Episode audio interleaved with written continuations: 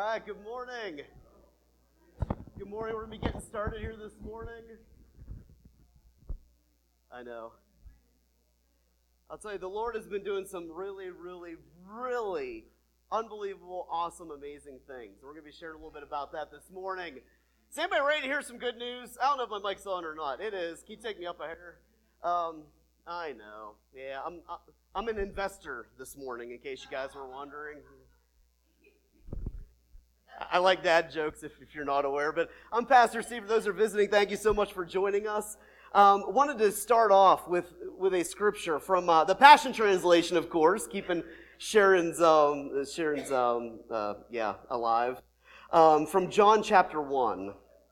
And in John chapter 1, Jesus starts calling in his disciples. And I love the fact that he has chosen you and I that he loves you that much that he chose you and I to come and to follow him. And so he, he, he goes into Galilee, he finds Philip, and he calls Philip to come and follow him. And Philip is so excited, he went to find his friend. He wanted to go find his buddy and tell him all about it. He's like, finally, we found the one. So he found this guy named Nathaniel. Now, they don't know how to spell in the Bible. They got his spelling wrong. It's, but anyways, we'll talk to Jesus about that in the end. I'm just kidding. But he went and he found his friend Nathaniel. And, Nathaniel's, and he's telling him all about Jesus. This is the one. This is the Messiah, the one we've been waiting for. He is the Savior. And Nathaniel's like, seriously? Can anything good come out of Nazareth? That's literally what he says in John chapter 1. He, it says Nathaniel sneered. So Philip answered, well, you, come on, let's go see him. Let's go find out. You can see for yourself. And so when Jesus saw Nathaniel still approaching at the distance, Jesus said, now here comes a true son of Israel. He is an honest man with no hidden motive. Now, I don't know about you all, but I love those personality types. They rub me the wrong way because you don't have to, you never have to question what they're thinking. Do you know that kind of person? What's on their mind, they're saying. You don't have to wonder what they think about you. They're going to tell you. That, that is an honest person. I know that may rub you the wrong way sometimes, but it's a good thing. So, you know, here comes, Jesus sees Nathaniel coming. He knows everything that Jesus, that Nathaniel had said about him. But he's like, here's an honest man who has no hidden motive. Nathaniel was stunned in verse 48, and he said, But you've never even met me. How do you know anything about me at all? And Jesus answered, and I, I picture him laughing at this point. He's like, Nathaniel, right before Philip even came to you to tell you about me, I saw you sitting under the shade of a fig tree.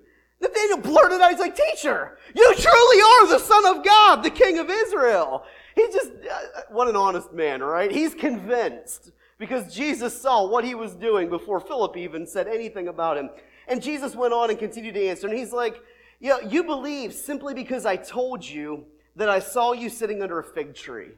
A word of knowledge brought salvation to Nathaniel. How awesome is that? The gifts of the Spirit. A word of knowledge but Jesus went on and he said, You are going to experience even more impressive things than that.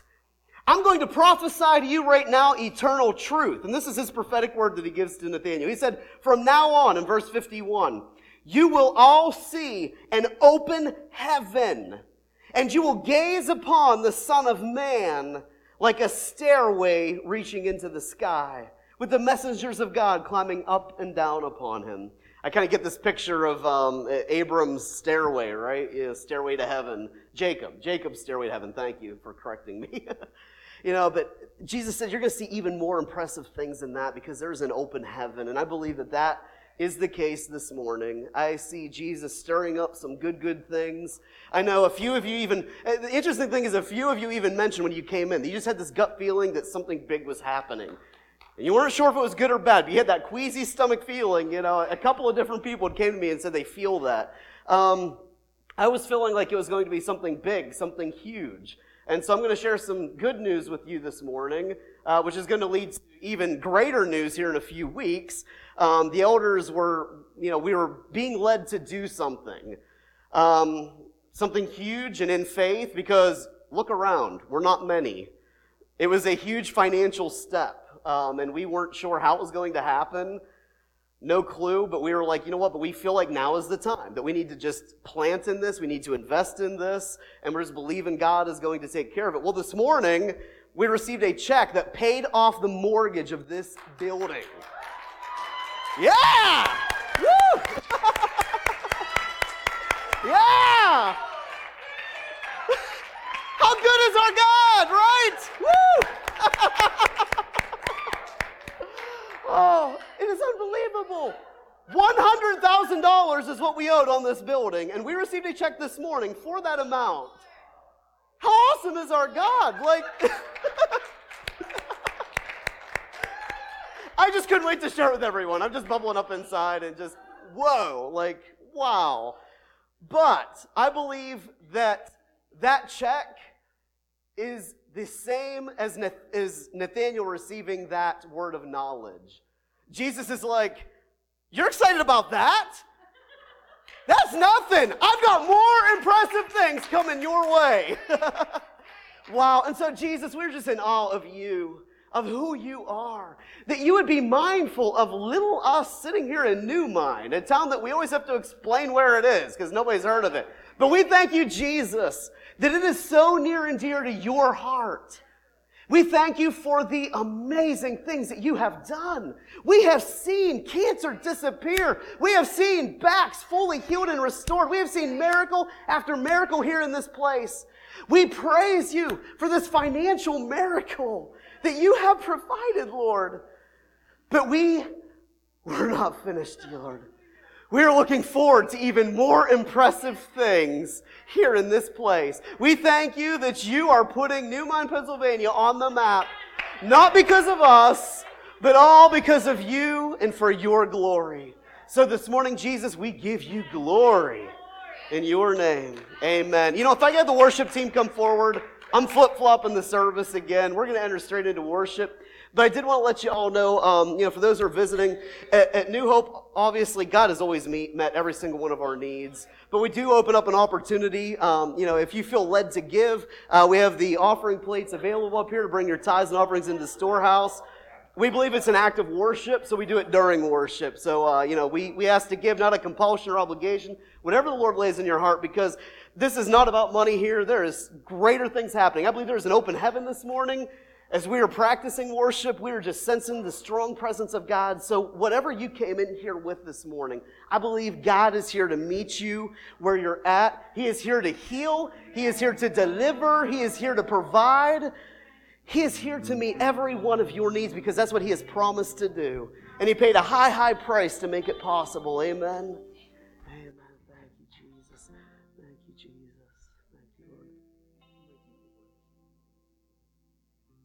Rest of you are stuck with me. We're going to be diving through the Word, and I may cut some things for time's sake, but it's really interesting because whenever I was, I was really praying and having a hard time hearing what I was supposed to share about this morning, um, and, and, then God's like, "Well, I mean, what, what did you get for worship?" And I'm like, "Oh yeah."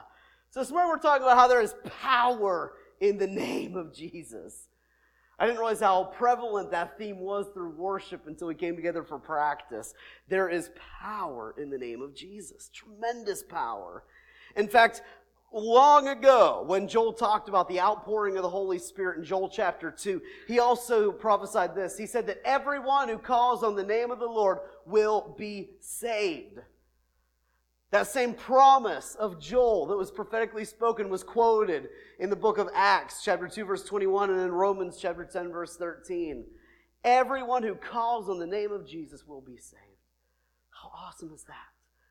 That Jesus will never turn his back on you, that he will never ignore you, never neglect you. He is with you, he is for you. And when you call on him, no matter what bonehead decision you made, right, that got you to the place that you're at, Jesus will answer. He will save. He will heal. He will deliver. He will do whatever it takes to get you right back where you're supposed to be, right? It's an awesome, awesome promise. Now, there are some people that I've gotten into discussions with people, and I'm going to mention it for time's sake, but there are people who say, no, no, no, there's not, nothing about the name of Jesus, right? Because his accurate name is Yeshua, right? There's no J in the Greek or Aramaic or Hebrew languages. There is no J. There's no power in the name of Jesus. It's Yeshua, right? Um, there's other people that argue that uh, the only name that we should use for God Himself is the one that He gave to Himself, Yahweh. And of course, we use all those names and more. Um, when you look through the Old Testament, there have been so many names given to God based off his attributes of who he is, based on his acts and what he has done. You know, there's so many names of God. We got Jehovah Jireh, one of my favorite, you know, the God who provides, and he has done that this morning for sure. Um, the reality is there's many names given for god and, and there's nothing magical about that name jesus. It's not like some magical word that you can invoke like bippity boppity boo and something happens you know?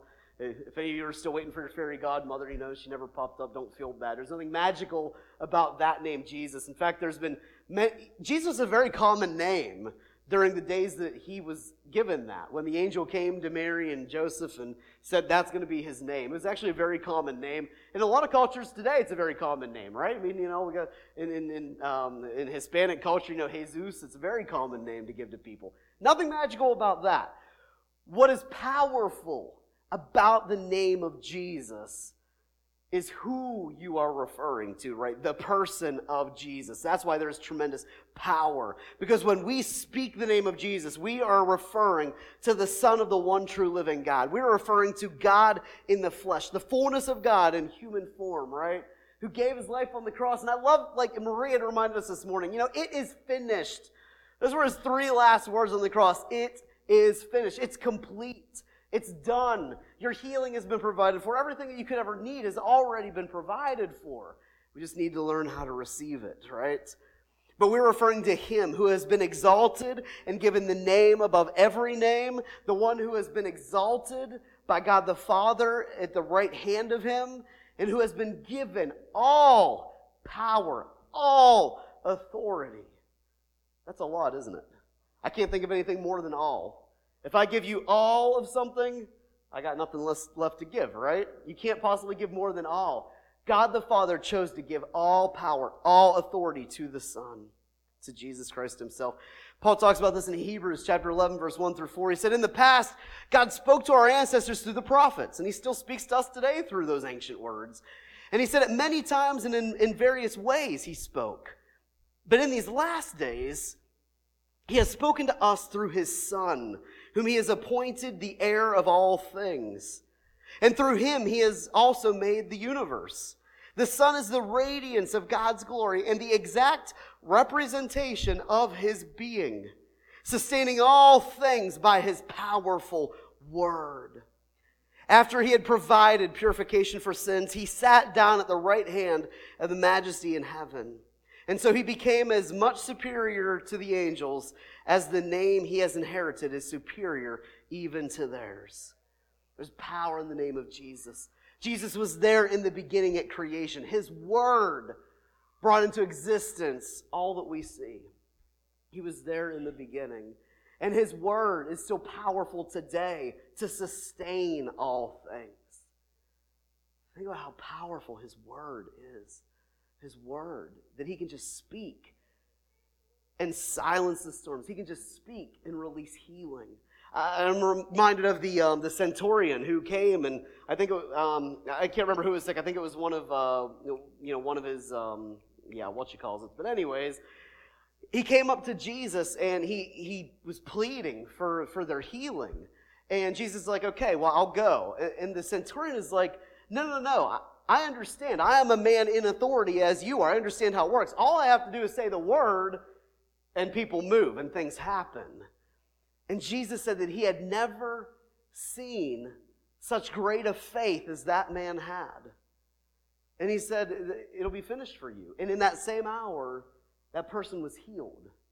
Never visited the person, never laid hands on them, never did anything. He just said the word, and it was done. In Philippians chapter 2, verse 9 through 11, Paul reminds us that God exalted Jesus to the highest place, that he gave him the name above every name, that at the name of Jesus every knee shall bow in heaven and on earth and under the earth, and that every tongue will acknowledge and confess that Jesus Christ is Lord, all for the glory of God the Father. And Paul went and he, he spoke to the church in Ephesus and he wrote and he said, I keep asking that the God of our Lord Jesus Christ, that the glorious Father will give you the same spirit of revelation and wisdom so that you may know Jesus better. And that should be our prayer as well. Jesus, give us the Holy Spirit, the spirit of wisdom, the spirit of revelation, so that we can get to know you better. Paul wrote, he said in verse 18, I pray that the eyes of your heart may be enlightened, so that you may know the hope that he has called you into, the riches of his glorious inheritance for all God's holy people. He has incomparably greater power for us who believe. That power is the same as the mighty strength that he exerted when he raised Jesus from the dead and seated him at his right hand in the heavenly realms. His power is that same power that is far above all rule, all authority, every other power, all dominion. His name is above every name that is invoked, not only in the present age, but also in the one to come. And God placed all things under his feet and appointed him to be the head over everything for the church. The church is his body, it is the fullness of him who fills everything in every way. There's a lot of language there of all and every and complete and, and under his feet. Jesus Christ has been given all power, all authority over everything.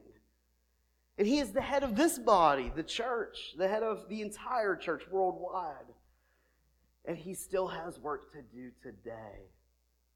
A head can't do much on its own, can it? Just give commands, pretty much, right? Tell the rest of the body what to do. It's no different in the spiritual realm. Jesus is the head of the body. We are the hands, the feet, the heart, the knee, the whatever else you want to imagine. We are the ones that now accomplish the work of Jesus here on the earth. After Jesus died and he rose again, he appeared to his disciples. He spoke to them, and I am a, still a firm, firm believer that this word still applies to us today. Now, I'm going to be quoting it from Mark chapter 16, but you'll find it in the other Gospels as well. It's most commonly quoted from Matthew 28 because Matthew 28, they, Matthew didn't remind it as like Pentecostal as, as Mark did, so I'm going to go to Mark and, and quote how he reminded it. But he quoted Jesus as saying this Go into all the world and preach the gospel to all creation. We call this the Great Commission, right? Go into all the world, preach the gospel to all of creation. Whoever believes and is baptized will be saved, but whoever doesn't believe will be condemned. And these signs will accompany those who believe. In my name, they will drive out demons. They will speak new tongues. They will pick up snakes with their hands. And when they drink deadly poison, it will not hurt them at all. They will place their hands on sick people and they will get well. And after the Lord Jesus had spoken to them, he was taken up into heaven and he sat at the right hand of God. Then the disciples went out and preached everywhere. And the Lord worked together with them and confirmed his word by the signs that accompanied it. It's a powerful scripture.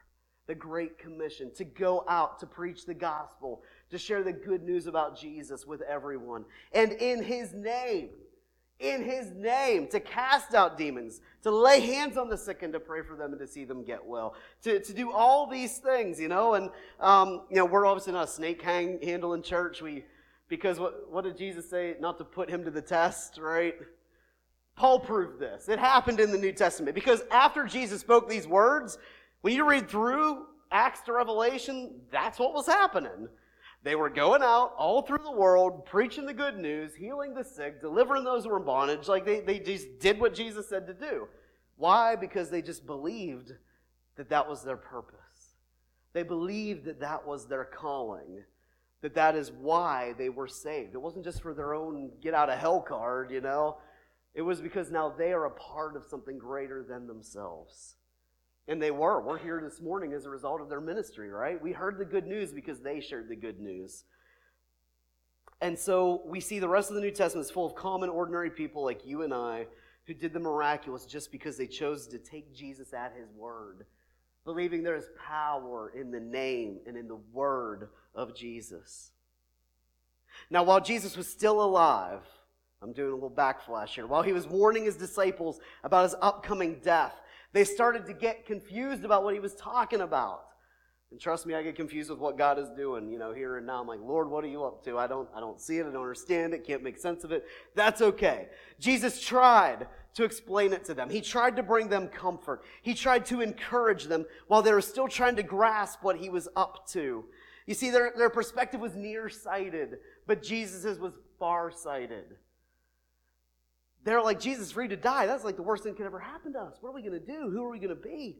She's like, no, no, no, no, no. It's for your good that I'm going to die. How horrific does that sound? Now, we know why it was good for him to die, but it didn't seem good to die. And it just, we don't understand what God is doing here and now, but later we will understand. That's what we believe and see. And in the meantime, we just put our lives in his hands, trusting him. The far-sighted always see better things. The prophetic always sees the better end, how God's goodness is going to work in and through that situation. They see that an encounter with God's eternal goodness lies on the other side of that temporary valley of the shadow of death. And so Jesus answered them here in John chapter 14, verse, I'm going to start in verse 6, and it says, Jesus answered, I am the way, the truth, and the life. No one comes to the Father except through me. And if you really know me, then you know my Father already as well. From now on, you do know him you have seen him. But Philip, remember Phil? We talked about him earlier at the beginning while we were opening. Philip said, Lord, just show us the Father and that'll be enough. He's like, I'm not getting it. I, I see you, Jesus. I'm talking to you, Jesus.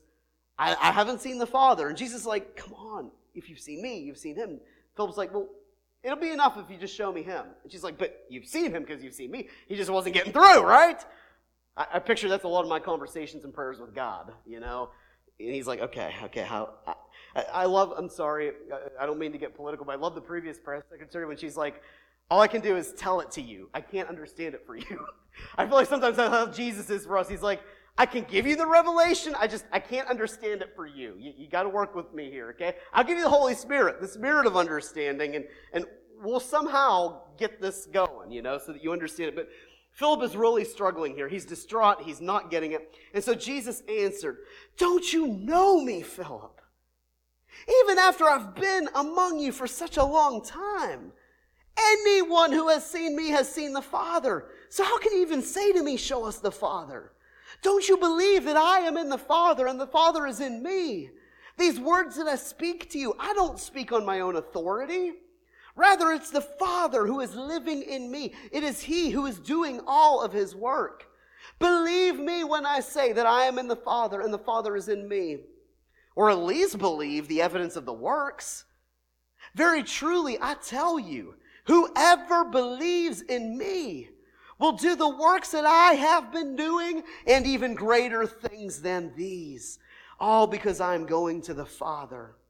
And I will do whatever you ask in my name, so that the Father may be glorified in the Son.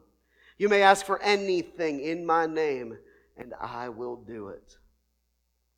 In Jesus' name. This is a bold statement of Jesus that whoever believes in him will be doing all the works that he did and even greater things. That's a pretty tall order, isn't it? Who here believes in Jesus this morning? That, that's, that's Jesus speaking about you.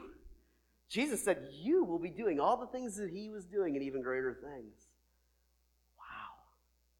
I've only got a little taste of that. I haven't, I haven't, I haven't seen the full revelation of that one yet. But why did he say that? He said it because he died. That's what he was referring to. He died to pay the price for our sin. Then he rose again to life. And he has also risen us up into a new life, a new creation. Then he baptized us in the Holy Spirit to fully equip us for every good work so that we could be guided and begin to understand the will of God, even as Jesus did. He wasn't, he didn't go around doing things of his own accord. He just did what he felt the Father was calling him into. That's why he had such, such success. And we could have success in life in the same way, not just with signs, wonders, and miracles, but in every area of life. We could be successful and prosperous, not as the world defines prosperous, but as the kingdom defines it. growing the fruits of the Spirit, if we just kept in step with the Spirit, if we just did what the Father was calling us to do. And the good news is, this morning it's not too late. It doesn't matter what you did this morning. Every day is a brand new day full of brand new grace, brand new mercies, the brand new love of God to get right back on the track that we swayed away from. Every day is a day where we get to walk in this. Through the Holy Spirit, we become ambassadors of heaven. We speak, we act in Jesus' name, we represent Him. We do so in His authority. It's essentially the same as the power of attorney. If any of you have had, like, you know, older parents or whatnot walk through this process, it's when they give you the legal right to speak and to act on their behalf when you are given power of attorney. Jesus has essentially given you power of attorney over his kingdom. You're his ambassadors. You speak and you act on his behalf. And we've done a miserable job at times, right? But still, he trusts us. He always hopes, he always trusts, he always perseveres. He believes that you will not fail him. You will not fail to represent his name and his kingdom well. You may have blown it yesterday, but you're going to get it right tomorrow. He believes in you that much that he has not revoked that power. He has given it to you and he will not take it away. All power, all authority has been given to Jesus. Jesus then said, Go. Go into all the nations. He said, I'm giving you the power and the authority. You are going to be my body. You are going to be my hands and my feet and my mouth. You are going to go out there and do all the works that I did and even greater things. Greater things. And he said that as we go out and we preach the good news about him to all creation, that he will accompany the sharing of the good news about him. He will choose to do this. He will work signs and miracles and wonders. Those signs serve as practical, undeniable evidence pointing people to Jesus. And that's what all these things do. Signs, wonders, and miracles. We don't want to chase after them. Those are signposts to guide and direct us to Jesus so that we're chasing after Him. We don't chase after the miracles, we chase after the miracle worker. We don't chase after the revelation, we chase after the one who provides all revelation and all things that we could ever need healing, deliverance, speaking in tongues, every other miracle that we could ever even think of or imagine. And I think that He wants to do something that we've never even imagined yet. He's going to do those things. They all serve as literal signs to point people to Jesus. Because there ain't no way Steve could have did that, right? I can't lay my hands on anyone to make anyone sick. Trust me, if I could, there'd be a whole lot of whole healthy people out there, including myself, right? Don't think I'd take that for myself? But the Spirit working through us, Jesus moving in us and through us, that's why we can, because it's Him. He calls us to do it, and when we walk in obedience, He meets us there in that place. They are all a cooperation between us and Him as we represent Him to the world around us. Before Jesus began to travel and to minister out to the different towns, it's easy to miss this. Um, it's in Luke chapter 10. Before he went out to those towns, he sent ahead of him 72 disciples. They went to each of those different towns ahead of them, and they already began moving in the power and authority that he gave them. He said, I give you power and authority to drive out all demons and to cure all diseases and to heal all the sick. That's what Jesus said in Luke chapter 10. And so they went out ahead of him and they began doing those things. What were they? They were a sign. There is one coming. He's the one who is doing all these things. But he warned his disciples that as they went about doing those things, not everyone would accept them, but that many would reject them. And when they came back to Jesus, here's what they said Luke chapter 10, verse 17 to 20. Said the 72 returned with joy. And they said, Lord, even the demons submit to us in your name. And he replied, I saw Satan fall like lightning from heaven. And I have given you authority to trample on snakes and scorpions, to overcome all of the power of the enemy. Get, is, is there any power that the enemy has over you? That's greater than the power that Jesus has given you? Jesus said, I have given you authority to overcome all of the power of the enemy so that nothing will harm you. Now, if you read through those disciples' lives, you know that by worldly standards, some harm came their way, but it didn't stop them. Look at Paul's life. There was a time when he was beaten so badly they thought he was dead and they drug his body outside of the city walls. But that couldn't stop him. All authority, nothing can stop us until Jesus says it's time. In fact, he even gave us authority to raise the dead. Why? Because some people die before their time, don't they? Jesus still has a work for you, so we raise them back up. Joe's a living example of that, you know? Sometimes you gotta raise them back up to life because they're not done yet. There's still work to do. Jesus went on and he said, However, don't rejoice that the spirits submit to you. Rejoice that your names are written in heaven.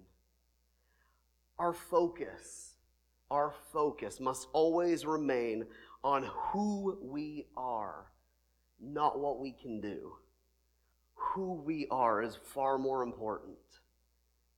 If we have received the salvation provided by Jesus Christ, if we have placed our lives into His hands, then we've been adopted into His family. We are now children of God. Your identity is a son and a daughter of God. You're a child of God. And as a parent, you understand. It doesn't matter what your children does, you still love them. You're, you're proud of them when they get it right and when they finally do what you always knew they could do, but you're not any less proud of them as your child when they make some of the grimmest and dumbest mistakes. Right? I, I sure heard big amen right there. Right? Amen. Sorry. you are a child of God, and that is the most important thing. Allowing the Holy Spirit to do a work in us to mature us and to develop our character and to transform us into a new creation, the one that Jesus says that we are, it is far more important than the work that the Holy Spirit does through us, right? The work that the Holy Spirit does in us, way more important. In fact, that's how we get judged, right? By who we are. The work that the Holy Spirit does in us is far more important than what He does through us. We rejoice and we give praise and we give glory to God because of who we are, because of whose we are. Doesn't matter where our circumstances are. Doesn't matter if I succeeded or failed. He's still getting my praise. He's still getting my worship. I'm still going to give him all glory because of whose I am. The fruits of the Spirit are just as valuable as the gifts of the Spirit. In fact, the scriptures indicate that they're more important. I don't want to be a clanging cymbal. I want to have the fruit of the Spirit of love because that's what makes speaking in tongues draw people to Christ and not be like, okay, this is freaky and weird and I'm out of here. I don't want any of this stuff, you know? Clanging cymbals. Oh, I'll, I'll, I'll resist. I'll resist. I love it when there's a drum kit behind me and I preach about clanging cymbals because I, I can make some clang. Anyways, now, the fruits of the Spirit, the fruits of the Spirit are what make the gifts of the Spirit effective. I know this is a long, drawn out message, but bear with me here and think about that. The fruits of the Spirit are what make the gifts of the Spirit effective. The fruits of the Spirit are what provide evidence to Jesus and bring people into an encounter with Him. However, we can't neglect. Like, I remember, I can't remember who, I know Pastor Curtis used to preach it, but there was another pastor before him that was famous, he used to preach it, that, you know, it's like a, a, road and there's a ditch on either side. And when it comes to the gifts and the fruits of the Spirit, we have a tendency to like ride in one ditch or the other, you know, but Jesus wants to be in the middle of the road where there's this healthy balance, where you need to be seeking after both.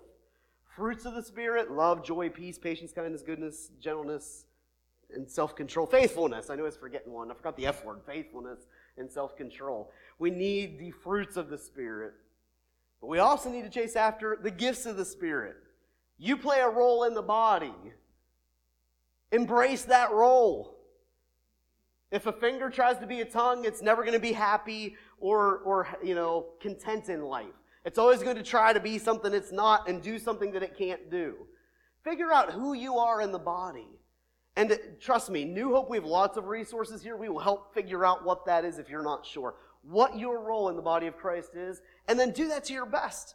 I mean, I, I couldn't flip through this screen if it wasn't for my finger. Trust me, nobody wants to see me do that, okay? You don't want to see me making out with my phone screen trying to scroll with my tongue, okay? Praise Jesus that I got a finger, okay? And that, right? it's silly when you think about it in physical body parts. It's silly when you try to do it otherwise, you know? I know I'm a teacher, preacher. I tried to be many other things, and I'm just not, you know? Um, I love worship, but I know I'm not anointed as a worship leader. When I'm up here singing and playing, I'm lost in worship. I don't know if I'm leading anybody anywhere or not. I don't care. I'm just in worship, you know? That, that, that's not the anointing of a worship leader. A leader is like taking you by the hand, like, hey, let's go, let's go into the throne room, you know? Let, let's go on a journey here together. That's a worship leader, someone who is able to do that, you know? It's important to understand, you know, who you are in the body and, and just to stick in that role and to do it with your everything, with excellence. Give everything that you got, right? It's important to understand that. And we must learn how to operate in the authority that Jesus has given us to overcome all the power of the enemy. It is time it is a time and a season for the church to rise up and say, No more. I'm, I'm tired of this. I'm sick of seeing the enemy have a field day in my life. I'm sick of seeing the enemy deceiving my kids. I am sick of seeing the enemy bring sickness and disease and poverty into these areas. I've had enough. It is time to start rising up in the authority that we have been given. Amen. Enough is enough. That flip is coming. I'm tired of being defensive. I'm tired of being defensive. It's time to be offensive, right? We're going to start taking back some territory that the enemy has been sitting on for way too long. We're going to be that Joshua generation that says, all right, thank, thanks for keeping this place pruned, but now it's mine. It's not yours anymore. It's mine, right? That's what God is doing. Because I don't know about you, but lately, my experience hasn't been lining up with the promise. I've been standing and declaring and proclaiming the promises and believing. I, I, like there are a few instances when I believed in, in God's promise so much I could see it happening. I could just see it happening. And then it didn't happen. And I'm tired of feeling like I'm missing it. I want to know what it is I'm missing so that I am fruitful and effective in my ministry the way that Jesus was. He healed every sickness, every disease. Never did he turn a single person away and say, nope, that's just the Father's will for you in your life. Just go and, you know, do the best you can. He healed every sickness, every disease, every person that came to him for deliverance, he drove that demon out. Every single one, every single time. Listen to these two accounts that reveal just how much power and authority there is in the name of Jesus. The first occurred while Jesus was still alive, the second occurred when he had died and rose again. That's the era that we are living in. We are living in the spirit filled era when we are the hands and feet of Jesus here on the earth. And bear with me here because we're going to understand a little more here. From Matt, first one's from Mark chapter 9, verse 38 through 41. John said, Teacher, we saw someone driving out demons in your name. And we told him to stop. He's not one of us. Right? You get this picture that's happening? John's a little jealous here. He's not even one of us, and he's out there in the name of Jesus driving out demons. You want to talk about the authority and the power in the name of Jesus. Jesus said, Don't stop him. No one can, can do a miracle in my name and then in the next moment say anything bad about me. Don't you love that? You don't need to defend Jesus. He'll, he'll stand on his own. Jesus said, For whoever is not against us is for us. And very truly, I tell you, anyone who even gives a cup of water in my name because you belong to the Messiah will certainly not lose their reward. So, someone who was not even a disciple of Jesus, who had no relationship with him, saw what his disciples were doing and they decided to be copycats. So they decided, that was so cool. I want to do that. And they went out and tried it. And like, it, it worked.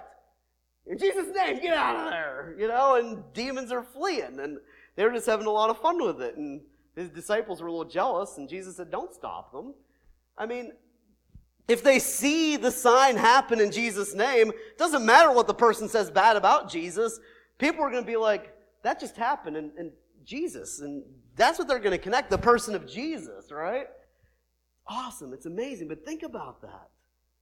The power and the authority they had just by invoking the name of Jesus. Now, I'm going to back a few verses up just to help us understand the power and authority that we have in Jesus. and the fact that it will never, ever, ever, ever override the will of people.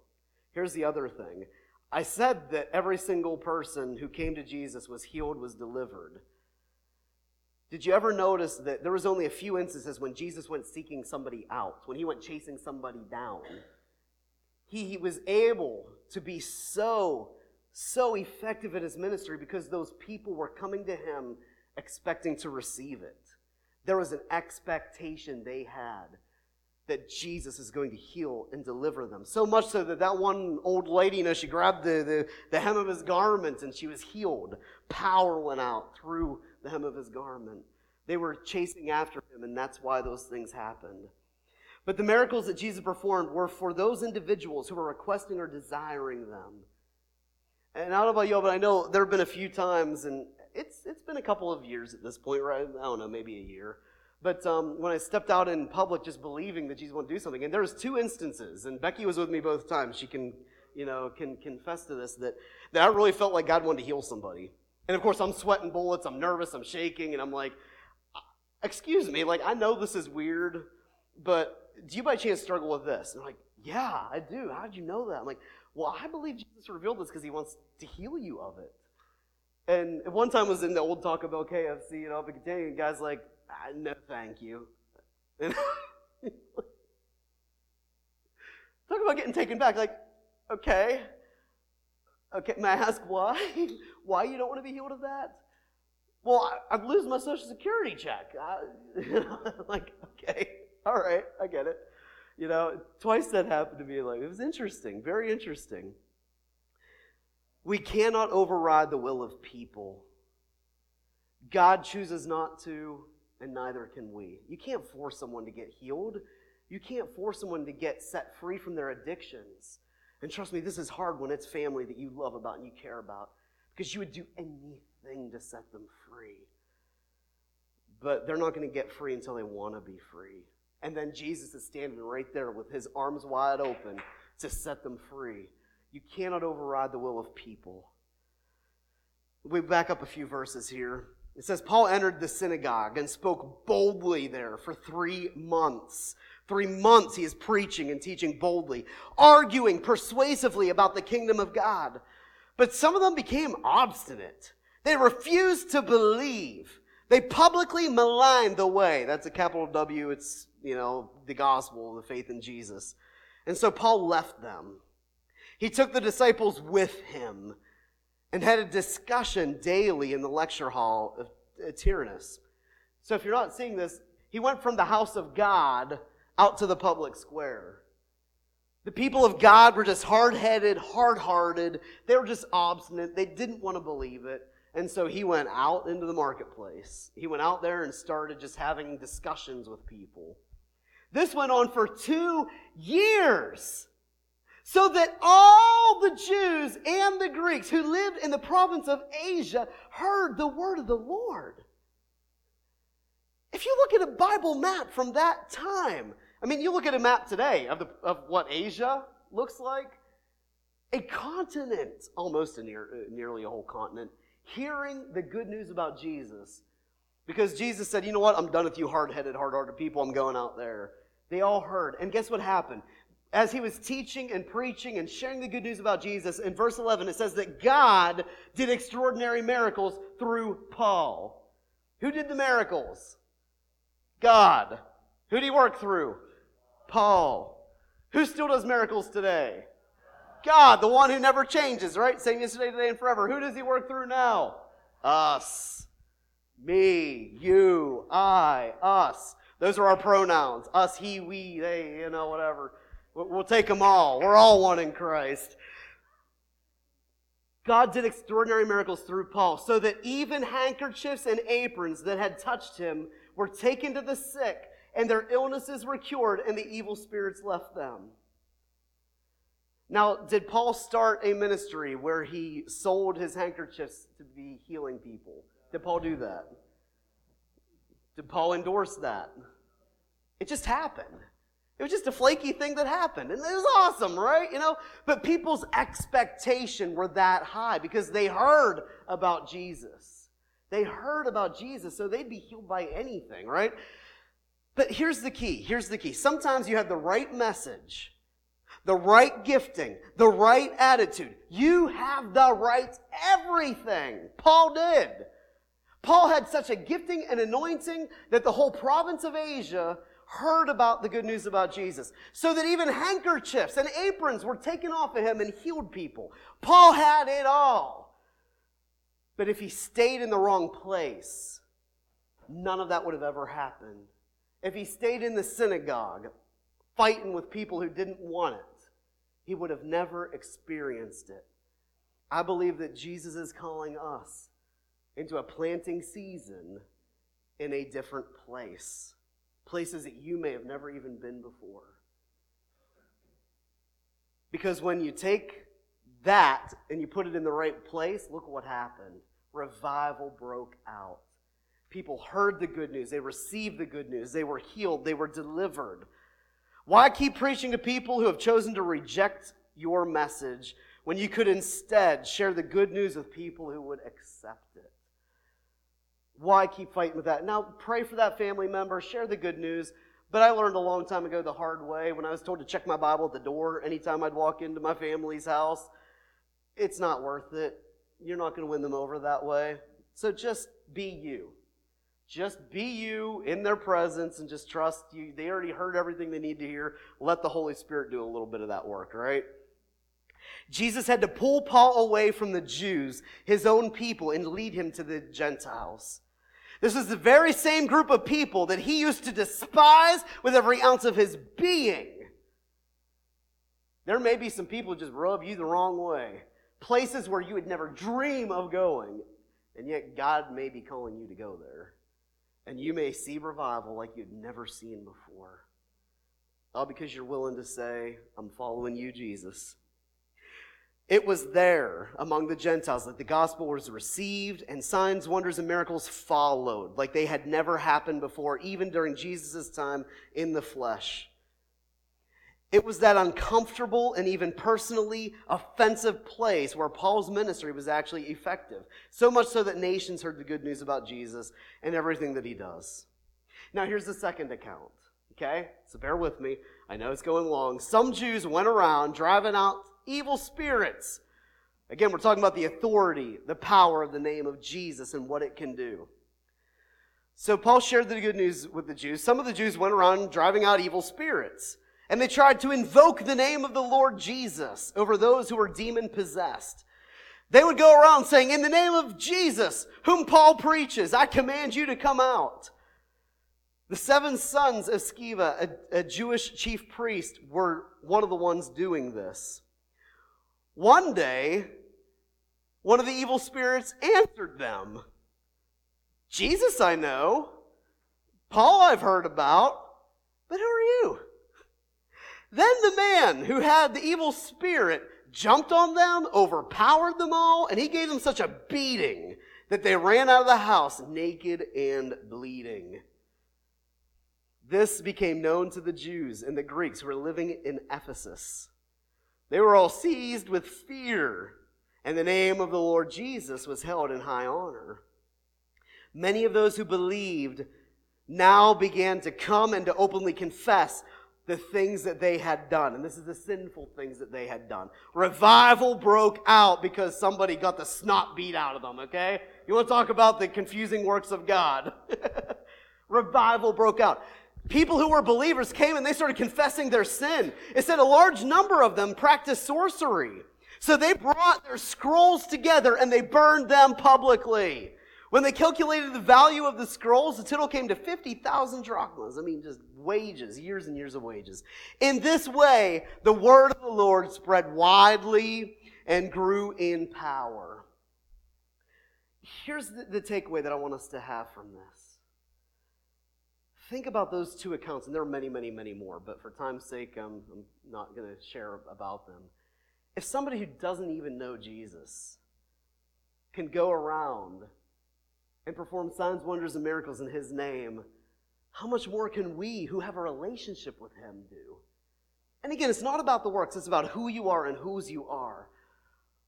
But you have a calling, you have an anointing, you have been given authority and power in the name of Jesus so that people will know who he is.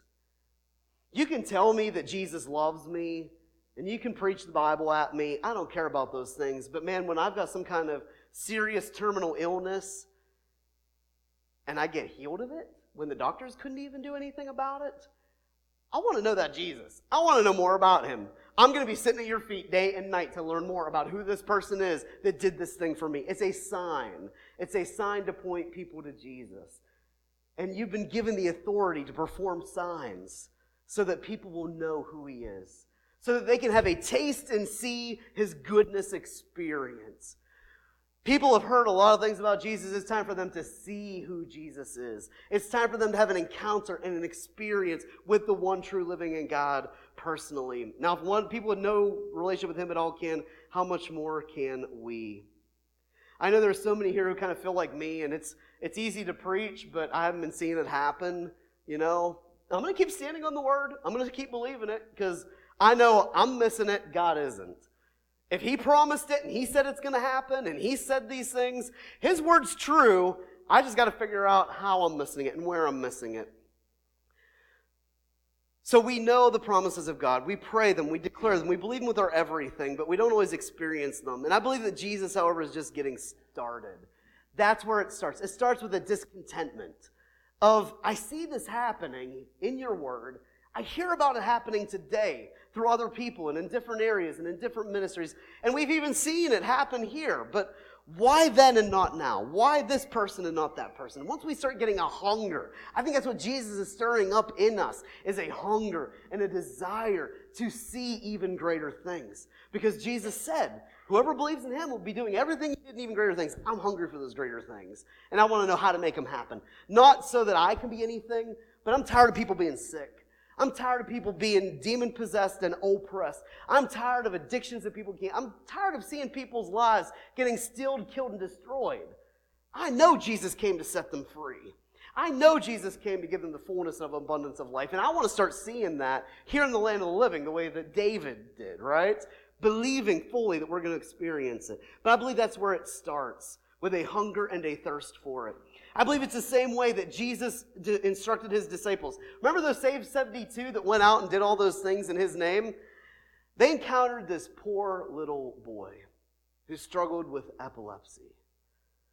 And it's still a disease that strikes us today, right? And you know how frustrating that can be as a, as a parent, watching your child get overtaken by this seizure and being able to do nothing about it.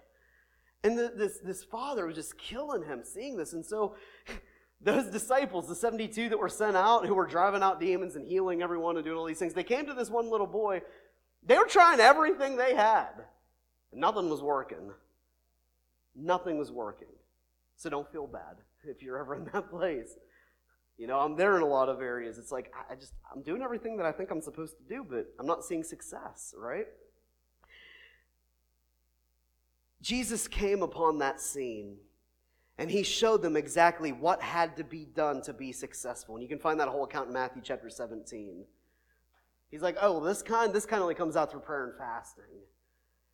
So right now, I believe he's growing a holy hunger and an anger within us, getting sick and tired of seeing the kingdom of darkness taking over here in our family, in our friends' lives, in our community, in our world. And he's growing this deep discontentment that's going to cause us to hunger and thirst for more. And as a result, he's going to do everything he said to do. He's going to instruct us and teach us how to be successful in life and in ministry. He's going to give us eyes to see and ears to hear what is happening in the spiritual realms around us the same way that he did, so that we are successful. It's similar to how, there's another example of this. I'm not going to go to it for time. Elisha, remember? His enemy was over, surrounded. They were surrounded by the enemy's army. And Elisha, Elisha's, um, one of his servants comes. He's like, What are we going to do? We're surrounded. We're going to be destroyed. He was gripped by fear.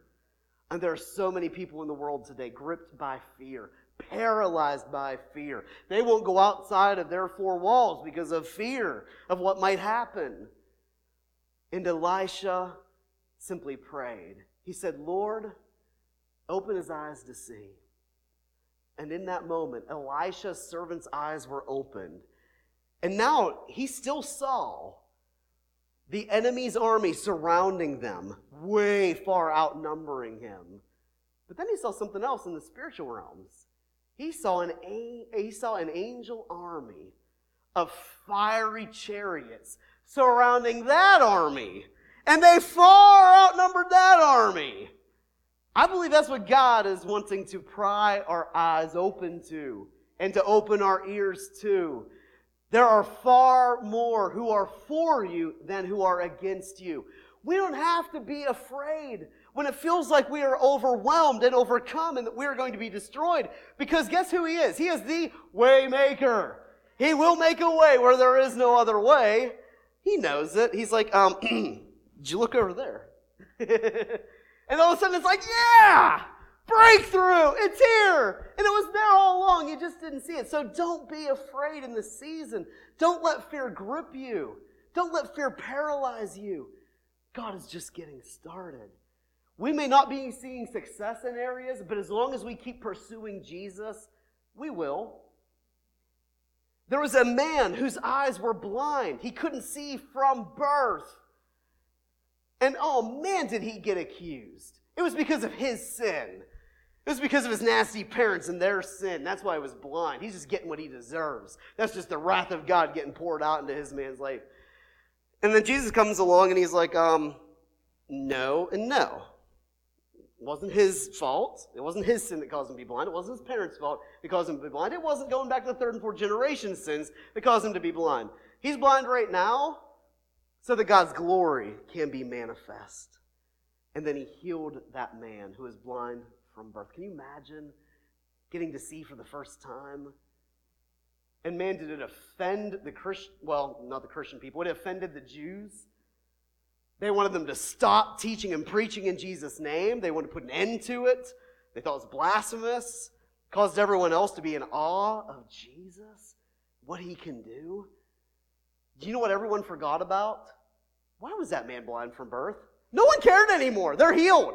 Guess what? I don't care what caused my type 1 diabetes. I'll just rejoice that it's healed. All right? I'm just going to be happy that it's gone, right? Wouldn't anyone feel the same way? I don't care why it happened. I'm just happy that it's gone. And it was Jesus who did it. All glory goes to him. And I believe that's it. We have gone through some seasons. I know Marie has been one who has testified. She went through extended, I think it was over 10 years, right? A season of sickness that just debilitated her, that stole her life away. But she believed that Jesus was the healer. And look at her now. She's healed. It doesn't touch her, right? Same with, it tried to come back with, uh, with Tammy, but it's gone in Jesus' name. It will not have a hold on her. It doesn't matter when it happens. It doesn't matter how long we suffer from it. What matters is that Jesus is our healer. He is our deliverer. He is our restorer. He is our provider. He is our everythinger. all authority, all power is under his feet. And he has extended it to you and said, Go Go share the good news with all the nations and watch what we can do. So, Jesus, this morning, we are asking you to, the same way you did for Saul before he became Paul, that you would just take those scales off of our eyes, that you would remove the veil that is over our mind, like Philip had, that he just couldn't understand. Jesus, this morning, we give our lives into your hands fully and completely. We confess that we are a sinful people. We are so in need of your salvation. We need you to forgive us of all of our sins. We need you to break off that old creation that we used to be so that we can be a new creation in you, so that we can see the way that Elisha saw, so that we can walk in success, even as you did. We want to go out into this community, we want to go out into this world, and we want people to know you. And we are willing to lay our lives down to make it possible. And so, like Isaiah said, Here I am, Lord. Send me. I thank you that you have entrusted me with your kingdom, with all power and all authority. We pray as you taught us to pray that your kingdom would come and that your will would be done here on earth, even as it is in heaven. We pray, Jesus, what, what you said we would do, that we would do everything that you did and even greater things than this. We thank you for those things that are coming. Teach us how to walk in your power and in your authority. But as we are walking in your power and your authority, as our aprons and napkins are healing the blind, help us to remember the only thing that matters that our names are written in heaven, that we are a child, we are a son, we are a daughter of you. Help us to be a life that bears the fruit of your Holy Spirit so that people will come for the gifts of your Holy Spirit. In your name, Jesus. Jesus, the name above every name, the name that every knee must bow to, the name of all power and all authority, we pray. Amen. Amen. All right, well, get out there and have some fun this week, all right? You got a kingdom to establish out there. Woo!